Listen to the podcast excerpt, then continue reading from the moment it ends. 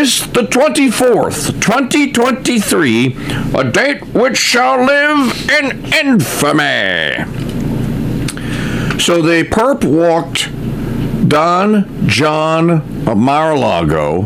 They perp walked him into the Fulton County Jail. Fingerprinted him or whatever, and then took his milk shot. Right click that picture because people like you pictures. Right click that picture and save it to your hard drive. Your kids are going to want to see it. I want it on a T-shirt. Yeah, I'd like to have it on. That's a great idea, Maggie. We should make some uh, some Trump T-shirts, maybe. Um, I don't know if he rehearsed that in a mirror, or if he had Don Jr. or or Melania coaching him, and he. Um,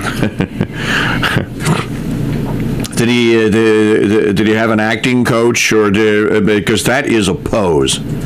It just so happens that the light that the lighting that they use at the Fulton County Jail uh, kind of gives it an eerie. Uh, the, the, the shadowing on Trump's face is eerie. It's almost like there's a backlight there too. If you're a photographer, PDDCO, you know, or PDCCO, you know what I'm talking about. It's almost, it almost looks like there's a backlight there. It's like he had the Kardashian crew there. He did have the Kardashian crew there. Uh, uh, Maggie, can you at least try to use your, your microphone? Uh, I, I, I, I, we're short one cable here. I'm going to go into town. I'm going to go find me a music store and go grab a cable. So on Monday we have everything that we need. So we're one cable short. So she has to actually do the uh, Ed Sullivan Show juggling of the headphones act. One headphone that has a microphone attached to it, and then one that does uh, uh, that has the actual headphone that has the actual uh, the headphones attached to it. Uh, can you hear me? Yeah, loud and clear. Okay, great. So Can't you're saying the, myself, the, though. the Kardashians were, were, were No, I was saying because you know Kim Kardashian travels with her entourage that does her hair and makeup. The crew was there, obviously. they did a pretty good job, didn't they? They did. And, and so here's uh, a couple of takeaways from this. Number one, that look, dude, that is like Joe, Joe, Joe. Save your little save your little souvenir, Joe. Save it because you're gonna need it. I have a very special set of skills, Joe. I know where you are, and I'm going to find you, Joe. Going to find you. I'm coming for you, Joe. I'm coming for you. You failed, Joe. I'm not giving up. I'm not going to give up now. That is the look of determination. That is the look of, okay, you've had your fun. Enough is enough. I'm coming to kick your ever loving ass. Mm-hmm. And you crack horse son, and anyone else in your little skinny scarecrow looking attorney general, you're all going to go down. You're going to rue the day, and your little uh, your little black woman puppet that you put up to this. You're all going to rue the day that you did it. So enjoy your little moment today. Get your jollies and your rocks off today, because the enjoyment you have reached peak Trump infamy, Joe. Peak infamy. I mean, folks, that look tells you everything you need to know. By the way, by the by, the enemy, if you're a DeSantis fan, I'm going to try to, minister to you as a and give you a DeSantisism, same thing as an exorcism. Uh, give you a DeSantisism. You need to divorce yourself from that, like right about now. If you go to the pages of the Wall Street Journal today, you will find. Did you print it? No, you didn't. Did you print my uh, WSJ editorial from, from Karl Rove? Uh, I, I sent it to you in Signal. Uh, it's okay, I can pull it up.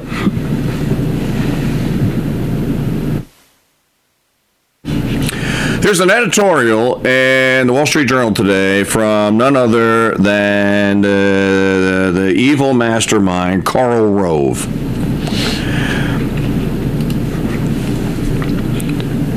They've they've enlisted now the usual suspects in the, the Decepticon core. Trump looks beatable in early states. Majorities in Iowa and New Hampshire don't back him.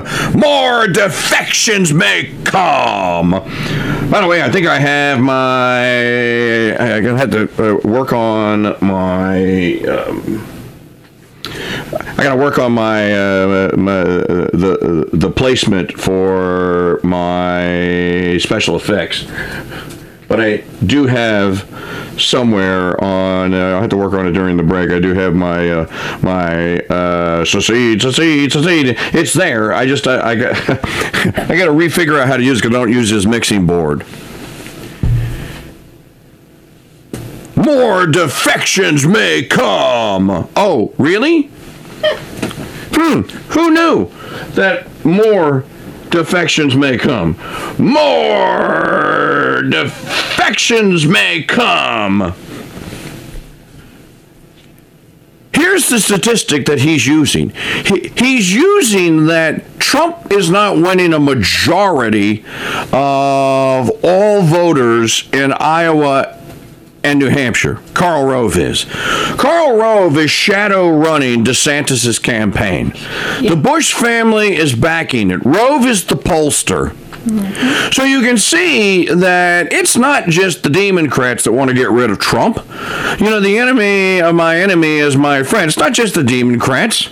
The Mitch McConnells and the people that actually hold the money and call the shots in the Republican Party, they want to get rid of him too. They can't continue with business as usual. Now, he's not that hostile to him, so I don't know. It, it must just be that he's not controllable. And that they, uh, they can't just uh, manipulate him like a uh, like a marionette puppet. That has to be the thing here. So Rove is writing this piece. So let me tell you, real clear politics, politics average has him at 55.9 percent, while the rest of the field and the undecided just total 44.1. Yet nominations are decided not by national polls, by state caucuses. Now get this. Rove says that Trump is now beatable because he's only polling 42% in Iowa. Only 42% in Iowa. And he's only polling 49% in New Hampshire. Is he smoking crack? This is while there are seven other candidates that are divvying up the remainder of the uh, the remainder of the of the choices on any given poll. The fact that he's almost near majority, almost near uh, at or near fifty percent in both of the two early states, uh, should tell you that this is obviously a race for second base. Now I'm just going to say it again. Anyone that would that that, that okay, look, it's a con- it's a contest, and you actually have to go out and you have to go out and you have to run it and you have to win the race, right? Uh, nobody argues with that. But as I was talking about uh, yesterday, uh, when it comes to presidential politics, the way it works, folks, the way it works is for the Democrat Party and for the Republican Party, uh, unless it's an off year, unless there is no incumbent, then it it's whose turn is it? Trump was the exception to that because in 2015, who was the early front Who eh, eh, I, I was even saying on the Sirius XM Patriot channel at that time, who was going to be the nominee? Well, it was obviously going to be the one who could raise, and my whole take was based upon who could raise the most amount of money.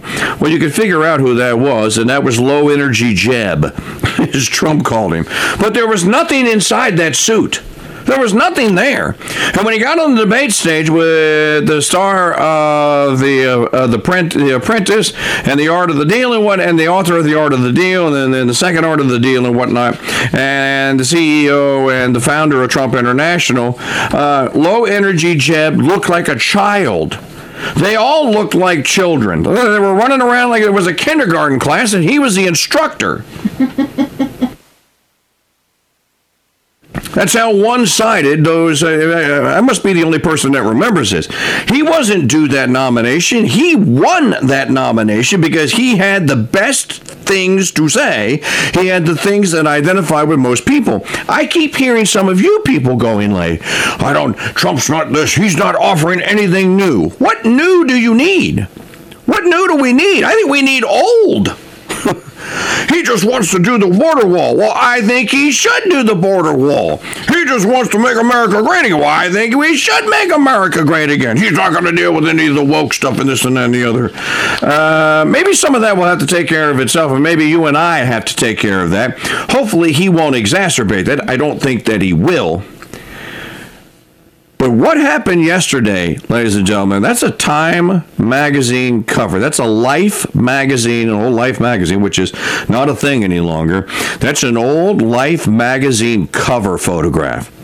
That is a moment. Did you see uh, who's the guy, uh, Maggie? Who's the guy, uh, rep, uh, the Georgia representative who's calling for the special session? Colvin, Coleman, Col- Colston, Uh, Colton Moore.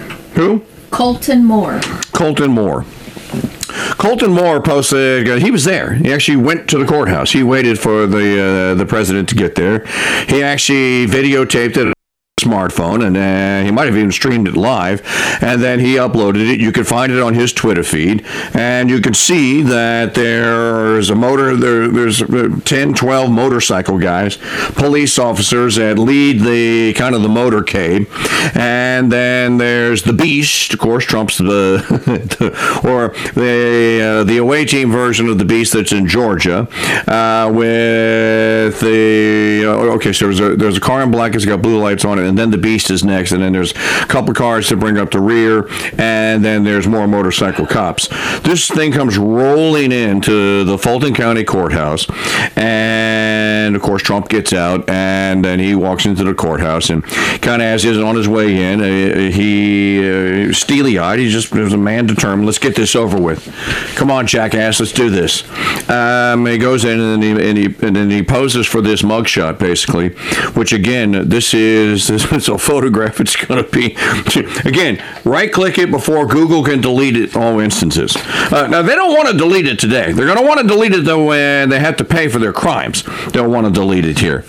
That is the look of Liam Neeson in the movie Taken. It really is. No, it is, it is the look of, I want you to listen to me.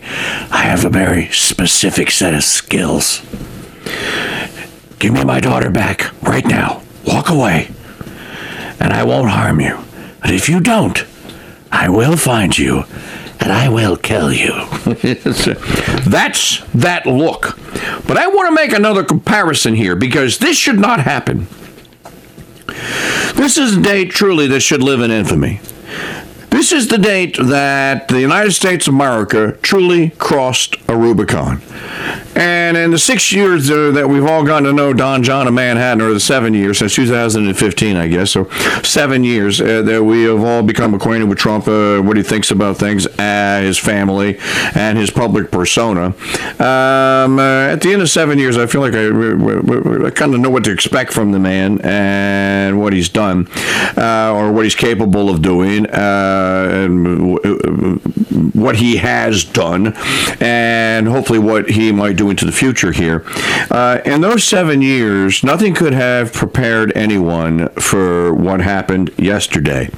It's almost, it, it's, it, I'm, I'm almost incredulous about this because here you have the fairy tale storybook ending teed up. All we got to do is is make the gimme par putt. But instead of making a, uh, a instead of the, the World Economic Forum on size of stakeholders, instead of letting us make tap the gimme in and beginning the end of this dreadful saga of human existence, that is this this millennia, this century is just awful, awful. They launched the Corona Doom on us. Not to his credit, he was not prepared. Nope. To his credit, he fought them from January to March. He fought them for three months. Well, everyone, or two, for two months, well, everyone was telling Mr. President, you need to get serious about this. This virus is going to kill hundreds, tens of millions of people in America. If you don't- He did fight them. He, his instincts told him, no, don't do it, Donald. Don't do it. You're going to go down in history as a loser if you do this. His instincts were correct. And it was at that moment we had the par putt. It's my duty and job today as your kind, humble host to bring you back to January of the year that was 2020. Not many people remember that year, apparently.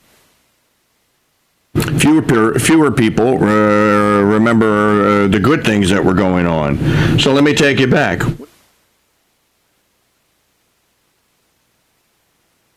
Let me take you back.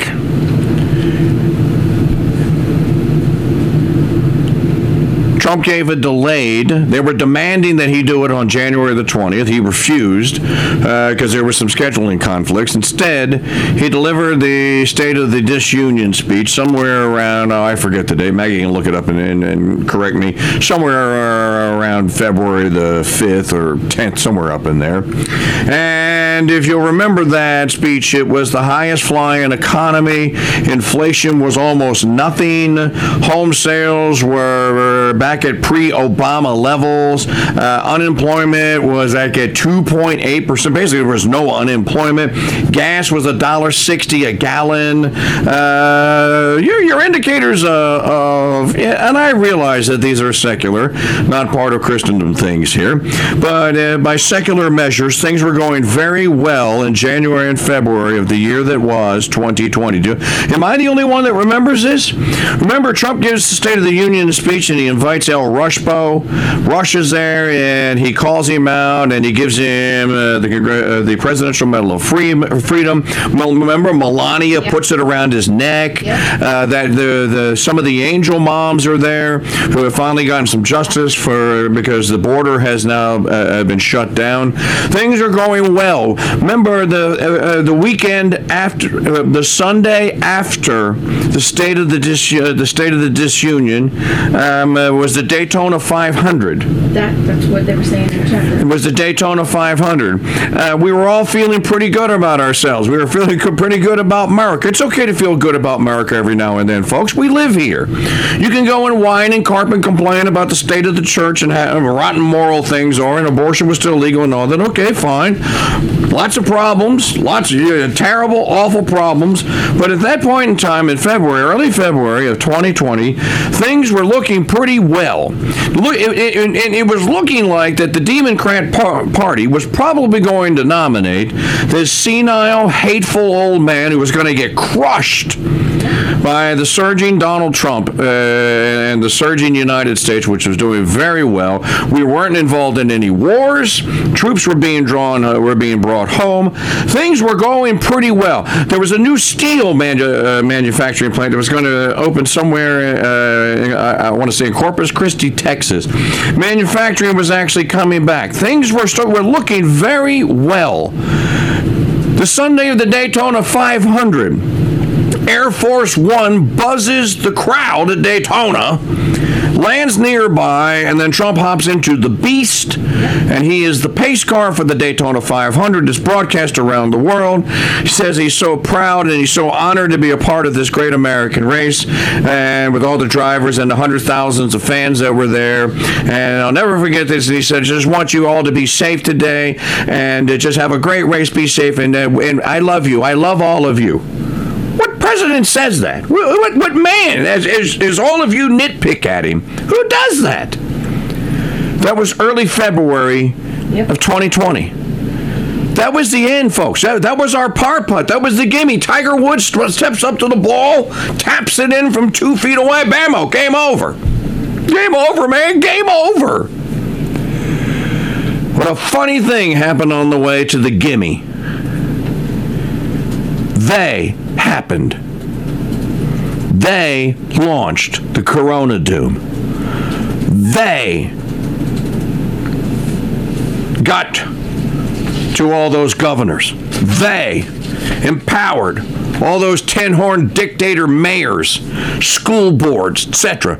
As I was saying at the time, go back and listen to the COVID Chronicle show every day, uh, weekday here uh, on the Crusade channel at noon. We were chronicling this as it was happening in real time. As they were talking about lockdowns, we were all staring on in horror, going like, "They're not going to do that. They're not going to get away with that." Sure as hell did. They happened, folks. The par putt became a chip from off the green. The chip from off the green became a pitch from 80 yards. The pitch from 80 yards became a three iron from 220. The three iron from 220 became a three wood or a three metal from 280. The three metal from 280 became a 610 yard par six. And then they just put us in the clubhouse and said, You're not allowed to play anymore. We ended the game. You lose. They fabricated this need to have mail in balloting. Do you remember this? You remember in April of 2020, in one of his press conferences, where he called a press conference, when the first state was talking about doing mail in balloting, Donald John Trump, who was president, said, What? This is terrible for our country. This is terrible for our country. Our country doesn't need this. Our country has always had, a, we always go to the polls and vote. He knew it. He saw it right then. He knew he was screwed. Yet he was powerless to stop it. Every indicator going into the election of 2020 was that Biden was going to get clobbered. It was going to be a 300 plus electoral vote landslide. It wasn't even going to be close. Truth be known, it wasn't close. But they had other designs and other intentions. The par putt now is just a thing of the past, isn't it, my friends? We can all now maybe stroll down memory lane and remember that we had we, we were this close, this close. You know, I lived in the 1980s, and I actually liked the 1980s. How about you? Uh, how many of you have fond memories of the 1980s? I do. Uh, I actually remember the good things that happened during the the, the second Reagan term, even going on up into the uh, the, the near the midpoint of the first Bush term before he decided or before he pulled the trigger on the first of the New World Orders, which was the invasion of Iraq and the creation of the military superstate, and then the commitment that the United States was not going to let the Russians stop being Soviets, but was going to treat them as if they were Soviets. It didn't matter what they did. But the 1980s were, a pretty good time, I think. Some decent music, some decent films came out. Top Gun came out in the 1980s. There were several others. We, we, we were introduced to the Terminator, in, uh, for example, in the, in, in the 1980s. My point is, during that second term, Reagan's second term, there was a relative sense of calm. Uh, the interest rates came down, the economy was growing, people had jobs, kids were going off to school, people felt pretty good about themselves and about being Americans. And again, I am not making any social commentary, so you can just stop it in the chat room if you're doing it. I'm not making any social commentary on all of the things that were about to go wrong with morality and with homos and all that stuff. Just please, just stow it for a minute. Well, it seemed to me that in early 2020, sans the rainbow, the Rainbow Purification League's ascendancy, um, uh, remember later on uh, we would find out just a, a, year, a year, after uh, or a year into Biden's first term that another thing that Trump had accomplished was putting the justices on the Supreme Court that would ultimately bring Roe versus Wade to an end. So the point being that we're, there are no gimme putts left, folks. We're, we're just trying to break out of the clubhouse and get to the damn tee box now. The imprisonment, the booking, the, the, the attempt to embarrass Trump yesterday is going to fail. It's going to backfire. I, I, have to say this in context, so please forgive me. Remove your children for a couple of seconds if you need to. So, five, four, three, two, one. There's a bunch of black men outside that courthouse yesterday. They had T-shirts on "Niggas for Trump." I had to say in context because that's what the T-shirt said: "Niggas for Trump." There's a guy that's on Twitter and he was posting videos all day long, and and, and, and there were even women. There were black women going, "Man, it ain't right. They did it to black folk all the time. All the time they do this to us. They book us too. They take pictures of us too. We did nothing wrong. Just in the, so this is completely, this completely should not be happening. Do not let this moment be wasted on, wasted on you, my friend. Gird your loins. They are not going to surrender the presidency. They are not going. They don't want to surrender the House of Representatives again. Gird your loins. These people think that they are demonically entitled to rule. And what happened yesterday is what they think is the crowning jewel. Well, let me take you back to the date that was April the 12th, 1963. Anybody tell me what happened on April the 12th, 1963? On April the 12th, 1963, Martin Luther King Jr. was jailed in Birmingham, Alabama, after he defied a state court's injunction. Sound familiar? And led a march of black protest protesters without a permit, urging an Easter boycott of white-owned stores.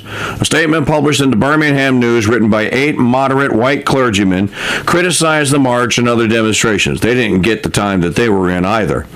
This prompted King to write a lengthy response begun in the margins of the newspaper. He smuggled it out with the help of his lawyer, and the nearly 7,000 words were transcribed. The eloquent call for constructive, nonviolent tension to force an end to unjust laws became a landmark document of the civil rights movement. The letter was printed in part or in full by several publications, including the New York Post, Liberation Magazine, The New Leader, and The Christian Century.